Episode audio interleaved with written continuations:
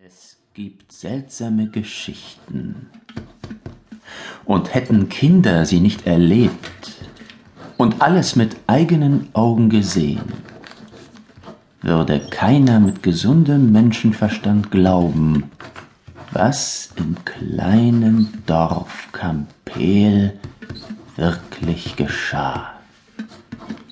Es ist trotzdem wahr alles genau so geschehen, wie ich es hier für euch niederschreiben werde. Donnergrollen und Geistesblitz. Das Wetter hatte tückische Launen.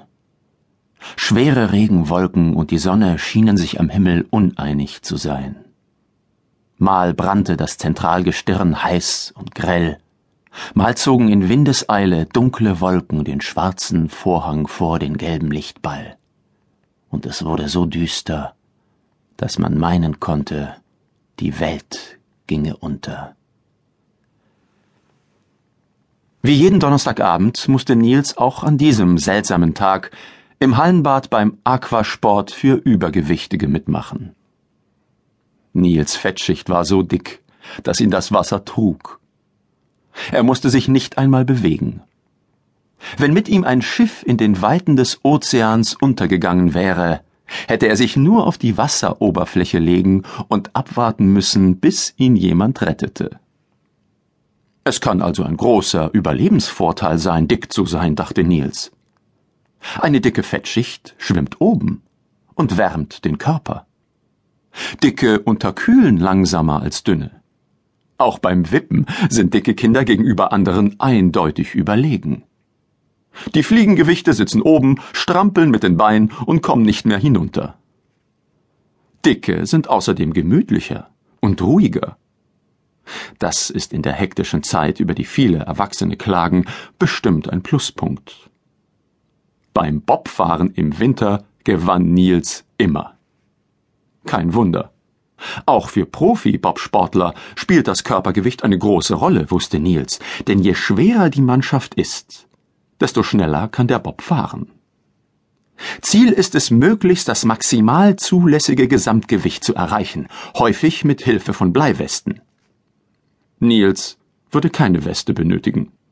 Er bekam jeden Bob auch ohne Zusatzgewicht auf Turbogeschwindigkeit. Aber für alle anderen Kinder schien dies nicht von Bedeutung zu sein. Oder sie wussten es nicht. Und so wurde er immer wieder wegen seines Aussehens gehänselt. Nur noch wenige Minuten, dann ist das Schwimmen endlich vorbei, dachte Nils. Er schloss seine Augen und wartete. Er drehte sich auf den Rücken, breitete seine Arme aus, sank etwas unter aber nur so weit, dass er durch seine Nase noch über dem Wasser Luft einsaugen konnte. Es gab nur ihn und die Wellenbewegungen des nach Chlor stinkenden Schwimmbades. Er fühlte sich leicht wie eine Feder. Er schwebte schwerelos, und alle Stimmen rundum verloren jegliche Bedeutung. Das Wasser gluckste sanft und umspielte beruhigend seine Ohren und seinen Körper. Nils glitt in seine eigene träumerische Welt. Er stellte sich seine Seele vor, wie er aussehen würde ohne Körper. Das war gar nicht so einfach.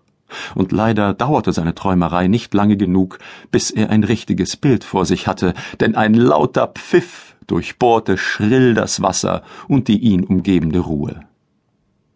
Nils riss seine Augen auf und sah seinen Trainer nah am Beckenrand stehen.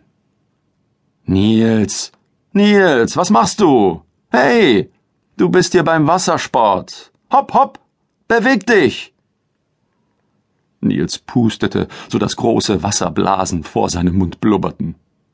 Er drehte sich auf den Bauch und schwamm angestrengt los. Zur selben Zeit begann der Wind wieder heftig über Kampel zu fegen und schob eine große schwarze Wolke direkt vor die Sonne. Das seltsame Kuriosum begann. Hey,